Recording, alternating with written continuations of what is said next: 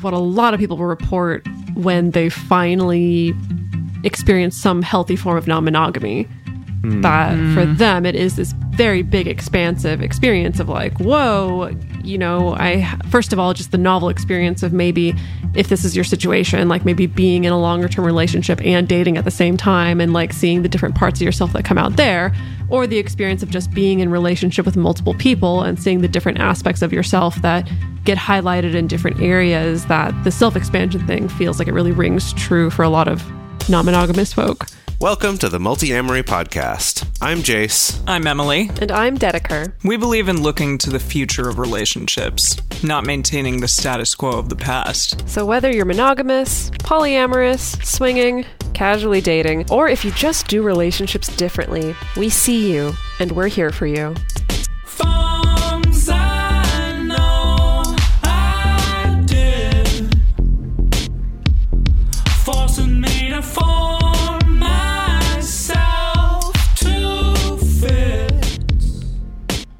This episode of the Multiamory podcast, we're talking about identity and how relationships can affect our identities in many different ways.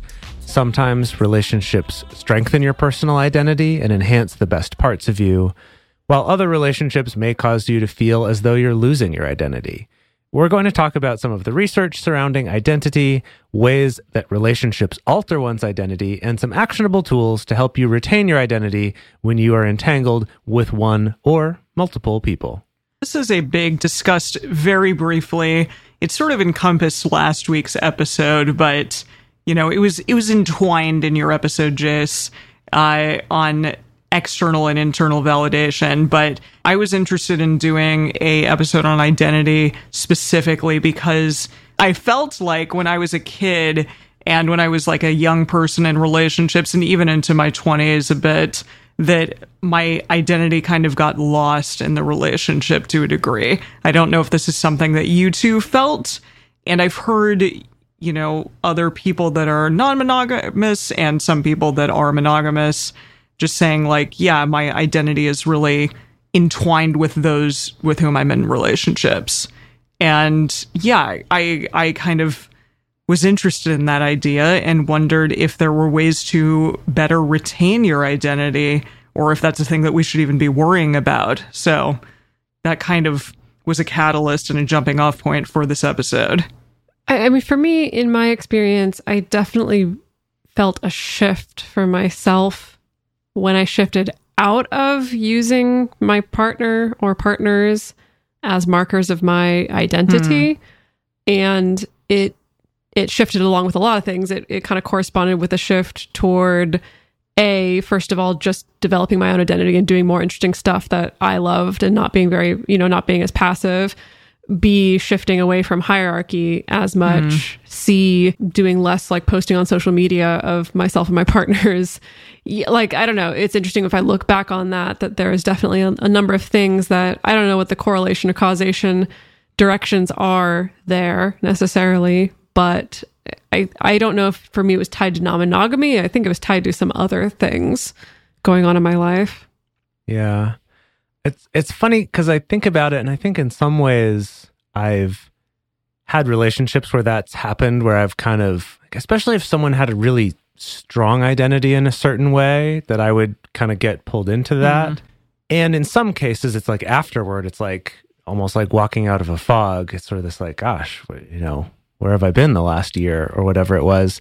And then other times I feel like I've come out of it with a new attribute and, and, you know and one that I've kept and and have liked. So it's it's interesting to look at that uh, the it in itself adapting parts of someone else's identity or just their interests or things like that isn't necessarily bad, but but it is kind of it could be.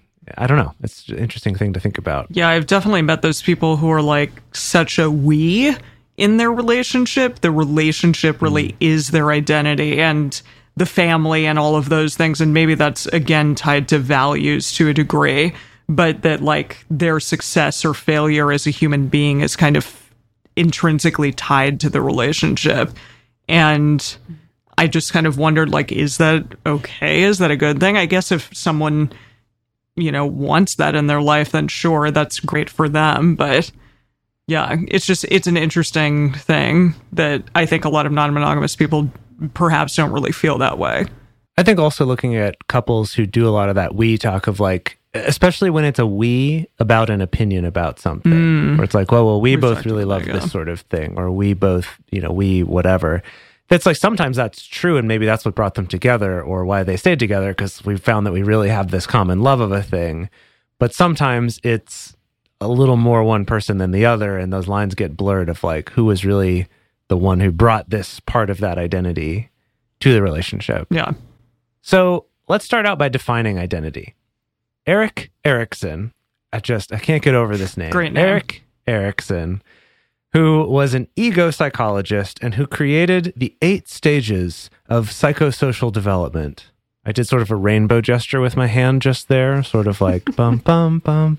Yeah, the eight stages of psych- psychosocial development defined identity as, quote, a fundamental organizing principle which develops constantly throughout the lifespan.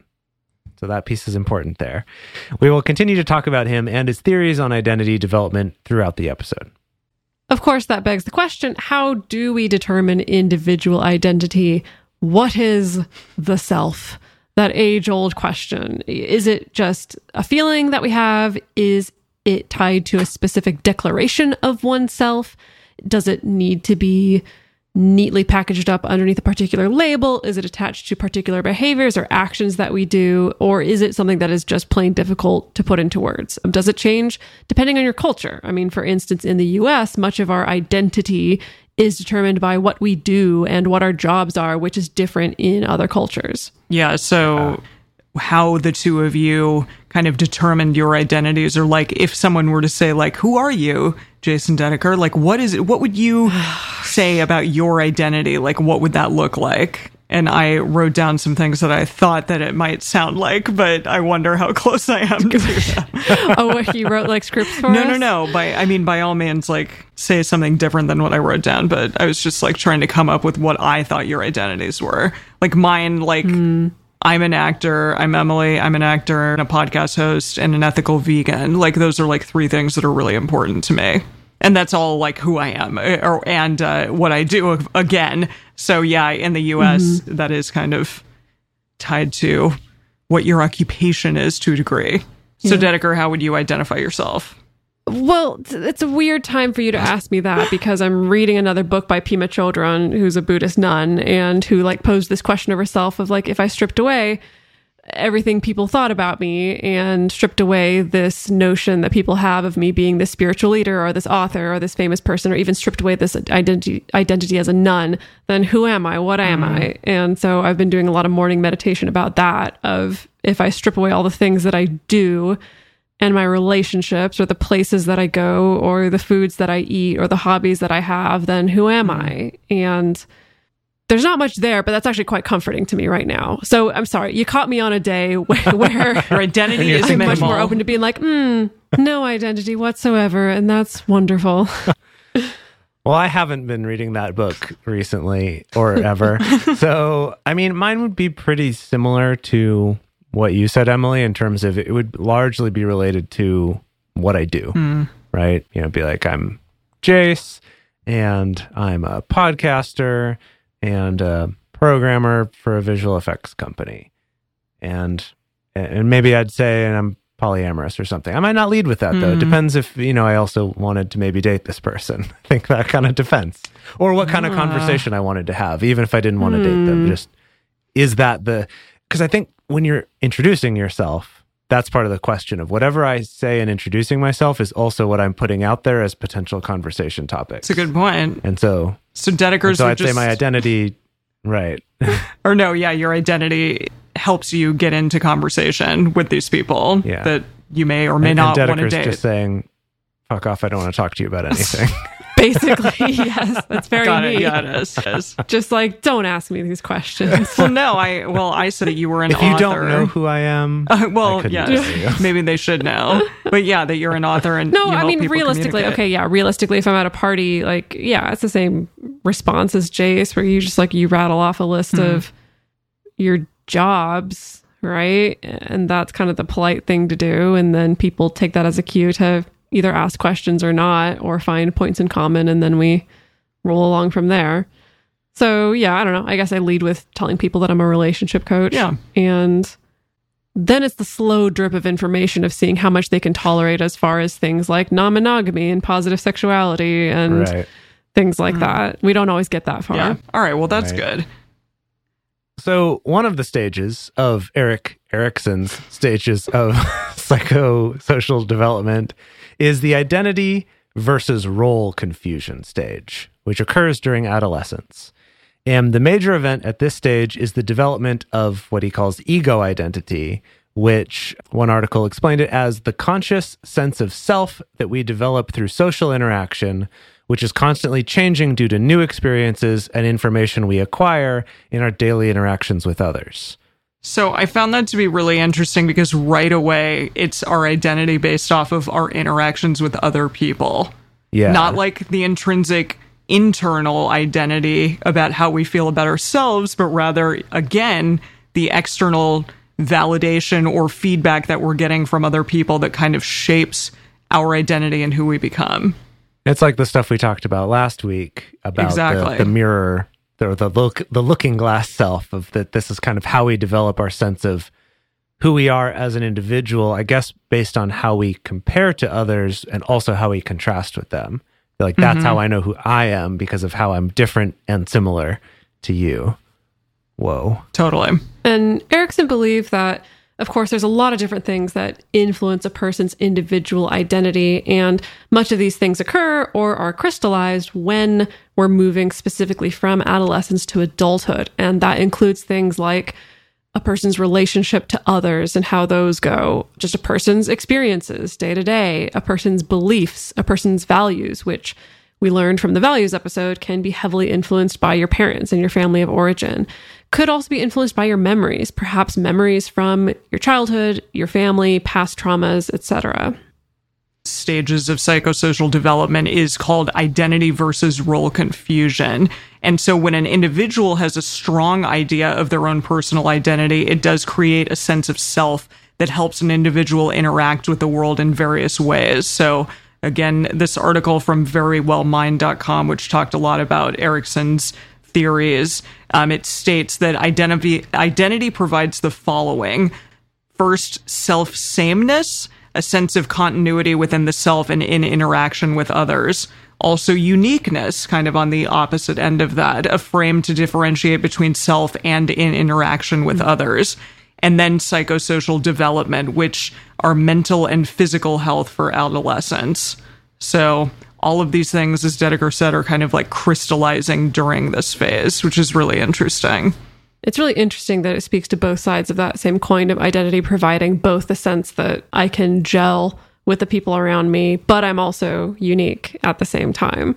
So let's talk a little bit about the other side of that the role confusion, the other side of this particular stage of psychological development. So, you know, when we're teenagers, identity usually comes from exploration of the self, our ability to try on many different types of identities. And of course, we see that a lot with younger kids.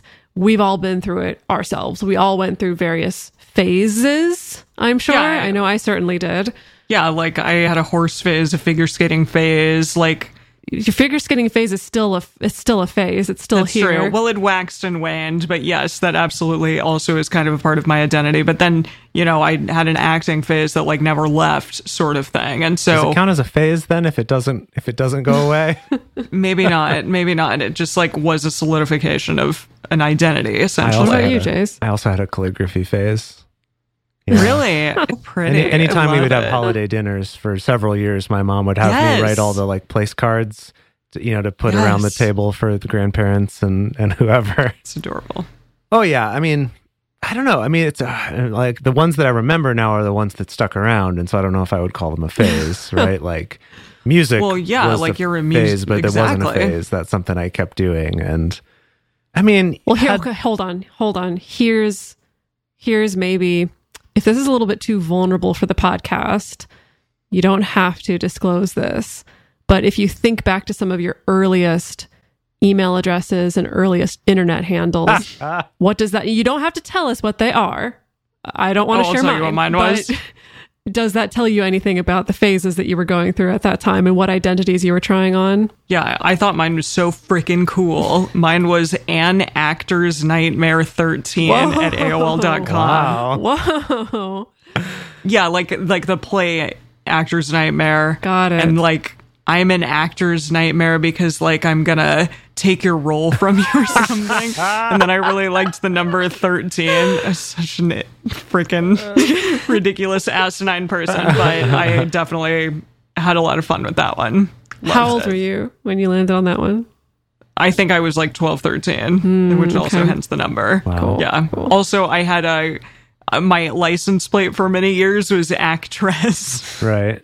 with a Z. All right. Yeah. Yeah. Yeah. What about you, still, Jay? still on theme with something that's not just a phase, but maybe the way of expressing it was the phase, perhaps. There you go. Yeah, like really out out there, people. so my similarly my uh, live journal, my name was was Jase the bass because I was a bass player. Oh, cute. So I was a bass Oh, player. at that's the cute. time, cute. And I also my first website that I ever made on GeoCities when I was wow. 12 or whatever was all about a character of mine That from a like a tabletop role playing game. You know, it's all about like his world and stuff like that. Yeah, didn't your your brother shared that he had an email address that I don't I forget what the full handle was, but it was something rouge. But it was because he didn't he was meaning to spell rogue. Right. and misspelled it and then he just kept it time. for a long time. Yeah. All of my early handles were often tied to the media that I was super into hmm. back then. Like? very nerdy stuff, anime inspired stuff, or like Star Wars stuff, or or stuff like that. I guess some of that hasn't changed, but Yeah. I was trying on some of that much more otaku-ish, much more nerdy role Right, when. I was, you know, preteen through teenager. Okay, that's Yeah. fascinating. That's stuff that I, I'm always curious to hear about from people. So so we go through this phase, this phase of many phases, right? Of trying on all these different hats, trying on all these different ways of being. But however, people who can't or for some reason are unable to explore adequately in order to develop that strong sense of self, they will develop what Erikson called quote unquote role confusion, which is a general disorientation with respect to who you are and your place or your direction in life. This really echoes for me stuff that I've heard and can very much relate to of a lot of queer kids who never really got to explore specifically their queer identities Yeah. or the queer versions of their identities when they were younger, which can lead to a lot of, I think, really wonderful journeys later on, but also sometimes a lot of disorientation and confusion as well, kind of missing out on this really important part of one's childhood and adolescence. Yeah, my um cousin, his uh kids are exploring their, you know, gender identity and sexuality and uh getting to, you know, really truly explore that in a way that I I have never personally seen young children get to do and it's really awesome. And I feel like they're going to grow up in such a way that like they'll be able to fully express themselves very soon in life. And that's something that for myself like i never felt specifically like i was able to do that until much later in life. So that's really awesome. So then, after this phase of the the role confusion and creating this sense of self, we move into the next of Erikson's stages of psychosocial development, and that's when we're developing our intimacy versus isolation. And this stage takes place now in early adulthood. So we've gone through our our adolescent phase of phases, and now we're you know from 19 to 40. So he identifies Wide range. pretty big. early adulthood is going Yeah. pretty far. So we're all still in it. And he says that success during this stage will result in a person cultivating meaningful, loving relationships with other people, or conversely, to be left with weaker relationships and more feelings of isolation or loneliness. And Erikson argued that developing a strong sense of self in that previous stage could have an impact on the types of relationships one forms, as well as the health and the durability of those connections. So, something to remember is that, again, this is all just a psychosocial theory. But of course, there are interesting things that we can still take from it in terms of learning about ourselves, learning about the ways in which we relate to ourselves and to others. Of course, it's another reminder that it's good to allow our children or the young people around us to explore different sides of themselves to help them cultivate their individual identity. And also, if we ourselves were not able to explore our identities or experiment with our identities as much as we would have liked to when we were children, we shouldn't take this information as like it's set in stone, it's a death sentence, there's no going back and there's no fixing it because the ship has sailed. And actually, there's an article written by Gabriel Orenstein and Lindsay Lewis that was published by the National Center for Biotechnical Information. And they're commenting on Erikson's, Erikson's stages of psychosocial development. And I'm going to quote from this article. They say, the sequential layout of Erikson's stages of psychosocial development might initially suggest that stage outcomes become fixed once the next stage is engaged. While there is a fixed sequence, resolution can be a lifelong process, reactivated at various times depending on life events that affect the ego strength or maldeveloped belief patterns. Thus, the developmental stages and formation of identity is an ever evolving process as opposed to a rigid, concrete system. And to sum that all up, it just means that our identities shift and change over time. They're dynamic, they're ever evolving.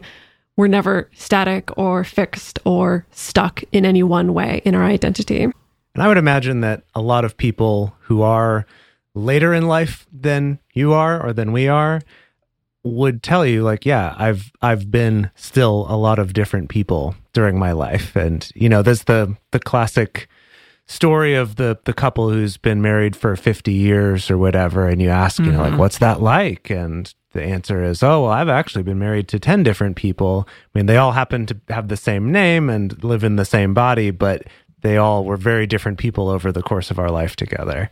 And I think that's that's true of ourselves too. Yeah. So, So we're going to take a quick break. We're going to be moving along to talk about how relationships affect our identities in both positive and negative ways. We're going to be talking about specifically how non-monogamy comes into play with all of this. But first, we're going to let you know about our sponsors for this week's episode and ways that you can support the show so that we can keep it coming for free. For a long time now, we've been fans of adamandeve.com for getting sex toys or lingerie or accessories, things like that. It's uh, just a fantastic resource with a huge selection. And now, not only do we have a fantastic offer, but we also have a promo code that will work on adammale.com and evestoys.com, which are their sites specifically for LGBTQ audiences. And our code is fantastic. It's 50% off of almost any item in the store and free discreet shipping when you use our code multi. Yes, we love adamandeve.com and have for years. They are our oldest and longest sponsor, and they just keep on giving great gifts to us and to our listeners. You can bring more pleasure and satisfaction into your bedroom by going to adamandeve.com, adammale.com, or evestoys.com and select any one item. It can be, you know, an adventurous new toy or anything you desire, something fun, something sexy, whatever sounds good. So just enter offer code MULTI at checkout and you'll get 50% off almost any item plus free shipping. That's multi, M U L T I, at adamandeve.com, adammale.com, or evestoys.com. This is an exclusive offer that is specific to this podcast, and it's better than any offer that is currently available on their site. So again, use code MULTI to get you not just the 50% discount, but also the 100% free shipping. Code M U L T I.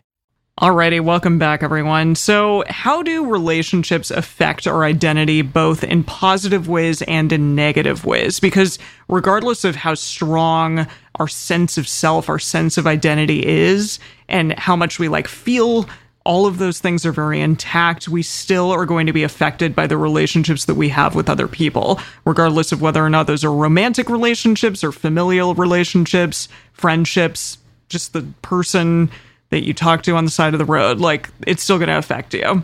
Maybe not that one so much but the the intense relationships absolutely. So a 2014 paper by brent Mattingly, Gary Lewandowski, and Kevin McIntyre, which is titled "You Make Me a Better Slash Worse Person: colon a two-dimensional model of relationship self-change." Wow. What a, Amazing. what a mouthful. Yeah. I read that initially as you make me a better slash worser person. Oh, Worser person. better worser person. even Yeah. even Like, worser. Yeah. Oh. yeah, even worse. there. No. Uh, so it argues that there are two ways relationships change our concept of self. The first way is the size of your concept can change. So it can either expand so that you develop new personality traits and make those traits that you already have more noticeable, or conversely, it can shrink your sense of self. It may, might also suppress some traits that your partner might not like about you. So this is kind of more talking about those romantic relationships. If you are living with a partner, or if you have someone that you're very romantically or, you know, whatever entwined with, then you may either suppress or enlarge your sense of self. And then the second one is the valence of your self concept can be altered as well, which this means the perception of positive or negative changes occur. So even if like a negative event in a relationship occurs, it can still bring about a positive self change or vice versa. So maybe like you had a really rough time with a partner, but then out of that comes like, okay, I no longer smoke or something like that. Yeah. So you, uh, a positive thing might occur even out of a negative event. Do you think that or would vice versa? yeah? Do you think that would apply to having just like a really bad breakup or just a bad relationship in general? And as the result of that, you experience like really nice post traumatic self growth or you Sure. know positive changes within yourself as the result of leaving or getting through that bad relationship? Do you think that falls under I'm- this umbrella? I think absolutely, yeah. Yeah. And I, it's interesting because this says you make me a better or worse person, but it doesn't necessarily discuss like staying within the relationship because our relationships are going to change us whether or not we're in them or leave them. Right? Yeah. Like the, For better or the- for worse, Yeah, potentially. that they could affect you in both cases, but but differently. Yeah. Hmm. Hmm. Well. Toads. Well, Brent, Gary, and Kevin, you got something to write about in your next paper. So, in addition to that, there are four types of self concept changes that happen when we get closer to our partners and our lives get more entwined. So, a lot of this comes from an article in Psychology Today called "Ways Our Relationships Change Who We Are." It says right there on the on the cover. so, of, of these four things, the first one is self expansion. So that's new and positive information is added to our concept of self, kind of like the size of your concept that Emily talked about before from that other paper. This idea that your sense of self could expand. This might happen when we begin incorporating aspects of our partner's personality into our own or through novel experiences and exciting activities. Just today, my mom and I went through a Taco Bell drive through earlier and I got Where- I had to go to the bank. We had to go to the bank and we went to the Taco Bell drive through and I got the, you know, the hottest of the hot sauces to put on mine. And Oh my gosh, she, did you give her some? she commented at one point and she was just like, It's so funny to me that you ended up really liking spicy things. Because, you know, no one else in my family really does. And I mm. certainly didn't when I was younger. And I thought about it and I was like, you know, it's when I was with one particular partner who really liked spicy stuff that I kind of mm. learned to like it and have still loved it since then. So I was like, huh, that's an example of this self expansion. Well, th- this reminds me a lot of what a lot of people report when they finally experience some healthy form of non monogamy. Hmm. That for hmm. them, it is this very big, expansive experience of like, whoa, you know, I, first of all, just the novel experience of maybe if this is your situation, like maybe being in a longer term relationship and dating at the same time and like seeing the different parts of yourself that come out there, or the experience of just being in relationship with multiple people and seeing the different aspects of yourself that get highlighted in different areas that the self expansion thing feels like it really rings true for a lot of non monogamous folk. Yeah. Totally. So the second one is self contraction. So our positive self concept starts to get lost. Perhaps a partner doesn't share an interest that we have, so that that interest starts to fade. I could argue, you know, maybe also if you're just constantly doing their interests and not your own, also could be a way. Mm-hmm. Maybe it's not because they don't like it, but just you kind of let them sort of dominate what you end up doing, and you just kind of lose that part of yourself. So that's the other side of that size of concept that was in that "You make me a better slash worser person" uh, article from me before. The third one is self pruning, which is loss or suppression of the negative traits of our self concept. So this actually improves our own self concept by reducing, right? By getting rid of the things that we see as negative. So maybe in a particular relationship, we learn more about how to eat healthily or to learn, you know, how to engage in more productive activities and, and let go of some of the more destructive or addictive behaviors we had before or you know kicking an unhealthy habit like maybe quitting smoking because your partner hates it or something like that that so there's the self expansion which is increasing positive self contraction which is losing some of the positive traits self pruning which is losing negative traits and then lastly self adulteration which is adding negative traits to our self concept and this can happen due to criticism coming from a partner feelings of, of anger or resentment in a relationship that might lead us to kind of pick up more negative traits. Kind of as a callback to last week, maybe in our trying to cope with those things, we develop some negative antisocial traits as a way of kind of defending ourselves against external criticism, things like that. Or maybe you start smoking So- because you date someone who does. Yeah. Oh gosh, I was yeah. going to say that. Seen that one happen before. Yep. Yes. So the same authors also conducted two studies that looked at connections between a change in self and relationship satisfaction. So their paper, which is titled When We Changes Me, the two-dimensional model of relational self-change and relationship outcomes. Um, there are some really interesting findings. Two dimensional. Yeah, they love two dimensional things. Uh-huh. Well, yeah, they love like the quippy opening colon and then like Oh, yeah, it's hot. what It's the actual paper is. Very, very hot. So, in their first study, they looked at 55 adults in romantic relationships. So, relatively small ish sample size. 69% of them were married. Nice. Nice. Okay. And they, the participants completed questionnaires that asked questions about their concept of self and their relationship. And they took these questionnaires at two points in time, six weeks in between. So basically, they found that scoring higher in self expansion and self pruning in the first survey was associated So with those greater. are like the positive things Right, that yeah, we just so- talked about in the four. yeah, my size of concept expands and I'm pruning out like bad habits or bad behaviors. So, uh, the people who reported that in the first survey, that was associated with greater relationship satisfaction when they took the survey again six weeks later. But then scoring higher in the self contraction and self adulteration. So, the, the size of your self concept shrinks or you're taking on more negative facets to your identity and essentially having a negative concept of self on the first survey was associated with less relationship satisfaction six weeks later.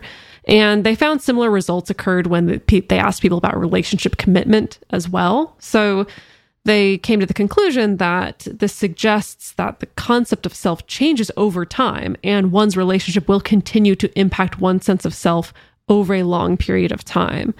And then in their second study, they did that with 147 adults in relationships. 76% were in a what they labeled as an exclusive relationship. So we're assuming that means monogamy. And same thing, they completed a one time survey about their concept of self and the relationship that they were in. And it was the same thing that those who scored high in self expansion and self pruning and low in self contraction and self adulteration had more positive relationships. They were less likely to end the relationship. They wanted to compromise and accommodate their partner's needs. And they were also very committed to the relationship. And so both of these studies essentially show that if your relationship positively impacts your sense of self, then how you feel about the relationship will also be positively affected. You're also going to be more likely to treat your partner better and want to continue to cultivate and maintain the relationship. I, I think this speaks to I mean, I don't know. I feel like I always toss out this very sometimes trite aphorism about relationships being about us trying to lift each other up and help make each other into better human beings. But it seems like there's something to that that holds water as far as if we feel like our relationship is helping us to become better people and make our identity closer to something that we want to be, we're going to be happier with the relationship. It's science. Agree, absolutely. It's there, it's Science, done. yeah. Yeah. Next time, you, next time science. you whip out that aphorism, Dedeker, you pause for a moment, then you go, "It's science," and then people will be like, "Oh, yeah, I guess I should Beautiful. take it serious." I'll whip that out with my clients. It'll go good. over great. it's science. I'm sure. So, something that we're going to talk a little bit more about in the bonus episode is this concept called human giver syndrome, which is essentially the fact that women and people with marginalized identities are more likely to be givers in relationships versus takers in relationships. Uh, and those in more privileged positions, men and people with more privileged identities, are going to be more takers. So, uh, yeah, we'll get more into that into the ep- into the bonus episode, but basically those who are the human givers are more in a support role than their privileged partners and those privileged partners are essentially more likely to take up space feel emboldened to achieve their goals they'll expect you know a very much giver role from their partners that they are there to support them and to lift them up in various ways so this is just something I wanted to throw out there because if you are, you know, in a privileged position in a variety of ways in your own personal identity, then definitely maybe take a look at this in your own relationship and work towards minimizing oppression and patriarchy and all of that stuff in your own relationships.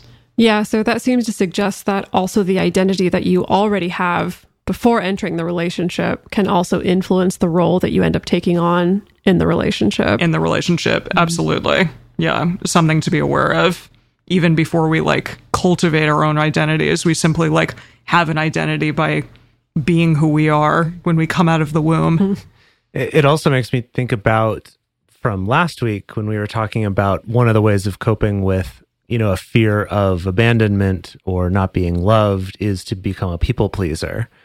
And mm-hmm. I think this one is interesting to look at it in this concept then of of like if you're minimizing yourself and, you know, getting rid of positive traits and sort of not expressing yourself for the sake of your partner, that not only is that you're just losing your sense of self, but also, according to this research, being less likely to be happy in the relationship and less likely to stay in it.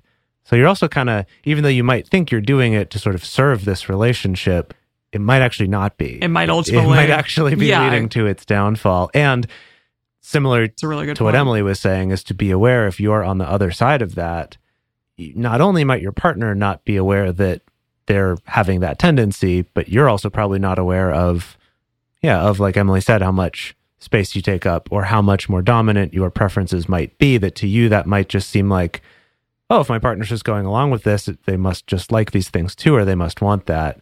And to kind of be aware of that and have more intentional conversations and be more aware of trying to make that more equal because, again, that will help the satisfaction of your relationship and potentially help it to last. just relationships can cause a person to lose themselves, but on the flip side, they can cause lasting and healthy change in a person's identity and on their life. So I was super curious as well to explore whether or not non monogamy would allow an individual to sort of maintain their personal identity more than if they were in a monogamous relationship. I I didn't know if there was anything out there regarding this, and so we looked some stuff up. But before we get to that, I kind of have a question for the two of you. That do you feel as though you two have been able to maintain your personal identity more now that you're engaged in polyamory than when you were in monogamous relationships?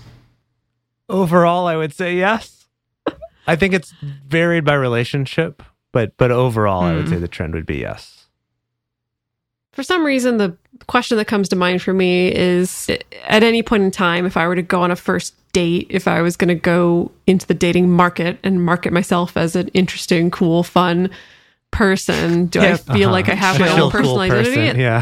Yeah, then yes. Yeah, I would say so. I would say so.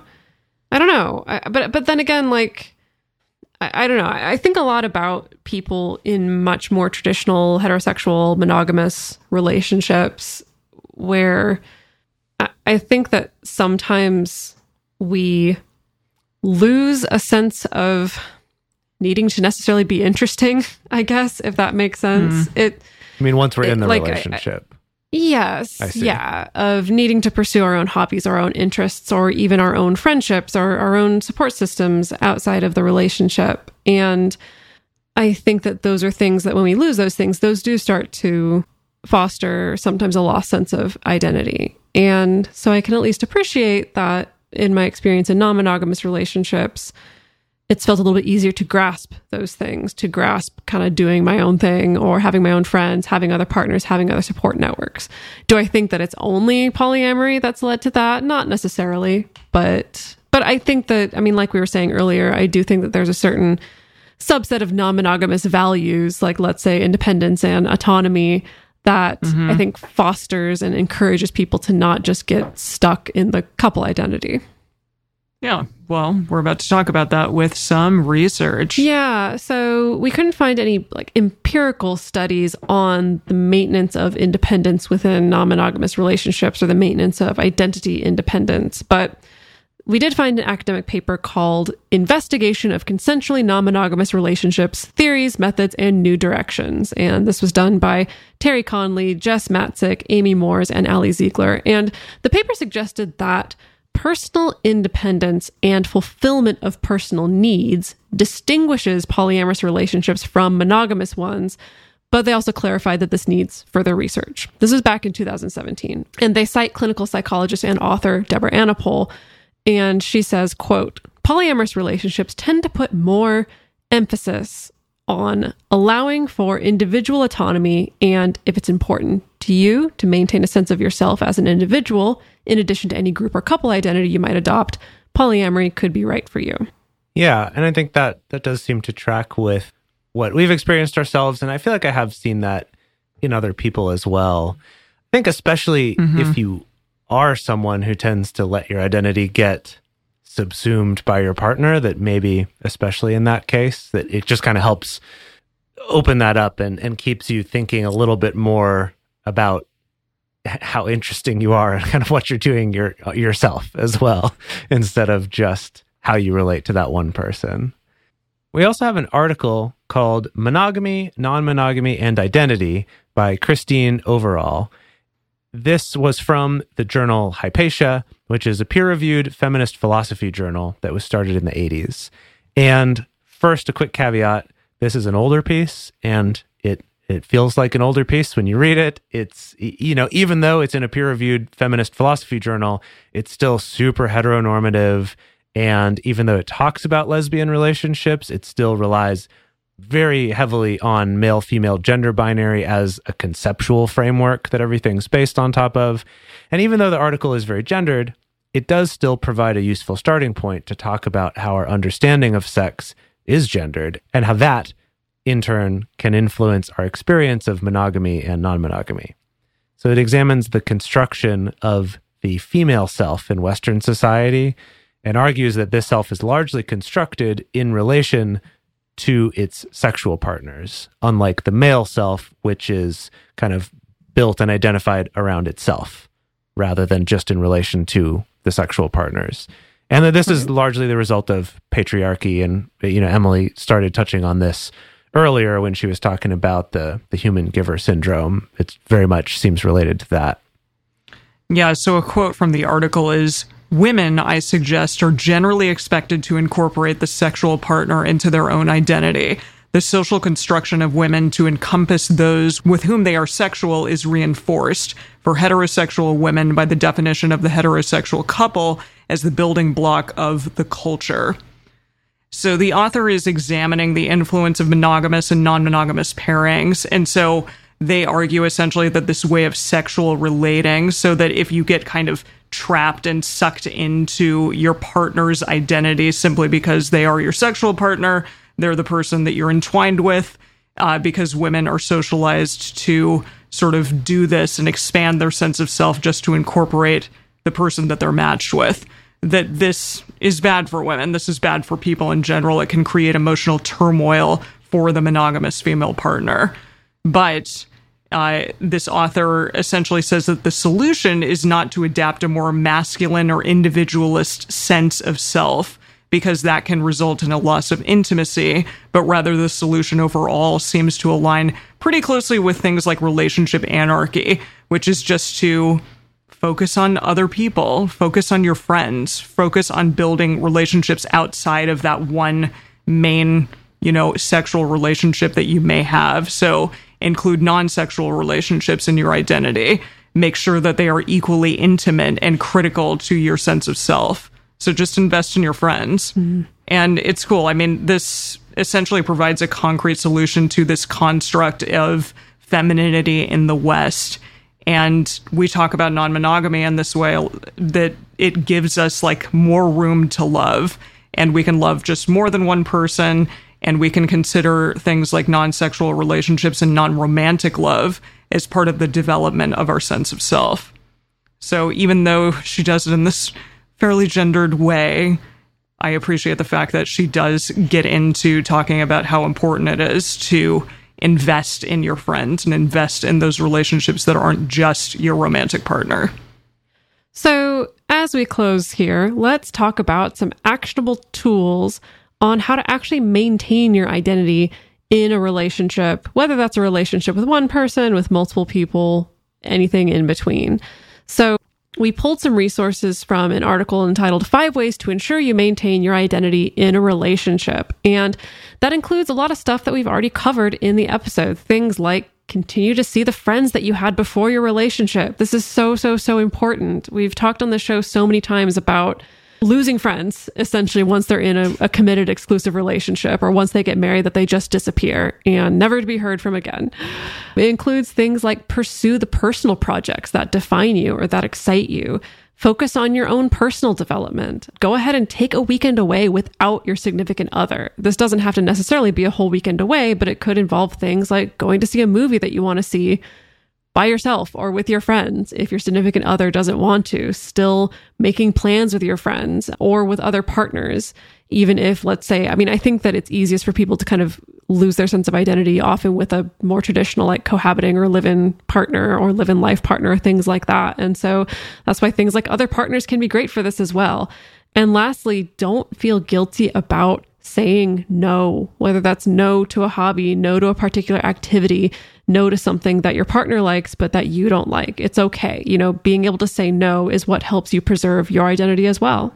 I think a, a part of that saying no, this is just something that's kind of been on my mind about some other people that I care about and some conversations I've been having is being able to say no because you don't want to and that that's mm-hmm. to just be like no I, i'd rather not. Like you should totally do that. That sounds great. I just don't want to go watch that movie or i don't want to go do that activity versus the sort of well okay i heard i should say no to these things. So it's like oh no i've got a lot of stuff to do or oh i'm supposed to call so and so like having to come up with an excuse that i think part of the benefit of being able to say no and communicate that in a compassionate way to your partner and you know that it gives them practice learning how to accept your no as well, but is that it's also a way for them to get to understand you better and to have more of that compromise mm. and sort of give them the tools to help you not lose yourself as well. And if they're not willing to support that, then we've got bigger things to look at in this relationship. Yeah. So ultimately, you know, some of the tenets of something like solo polyamory can be a good example to follow in terms of maintaining your own identity in a relationship, which, after all, that's really what solo polyamory tends to be at its core. It's maintaining the sense of autonomy, independence, and individuality while also having relationships with other people. There's one more article we wanted to share that has some really cool tools and tips and things to help you identify your sense of self and how to keep that. These come from the same article we talked about earlier in the episode from Verywell Mind and talks about how to strengthen your identity and discusses four things to talk about. So, number one is to identify your values. Hey, guess what? Multiamory did an episode on this. It's 319. Really? You should go check it out. Not long ago. Not that long ago. So, check out 319 if you haven't already to figure out, you know, what it is that moves you, what it is that drives you, what's important to you. And this can help you maintain your identity and have conviction about your decisions, regardless of who else is shaping your life. Doesn't mean they can't shape it, but it gives you a better sense of where you're coming from in that. Part number two is spend time alone to get to know yourself better.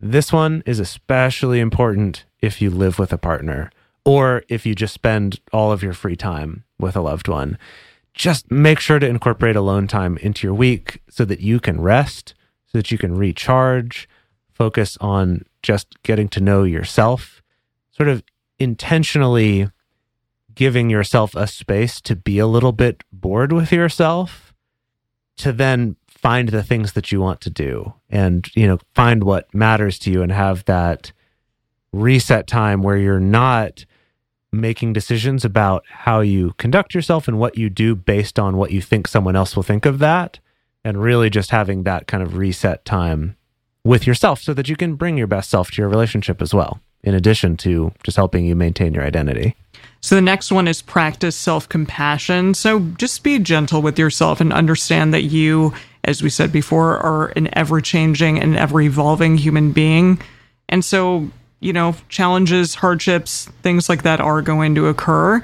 And it's important that you offer yourself some love and some grace and do things like self soothing techniques, self care nights, meditation, yoga, masturbation, things like that. That's all great. And that can help you strengthen your identity and then also become skilled at things you enjoy. So, hobbies are fantastic. Go learn a new skill.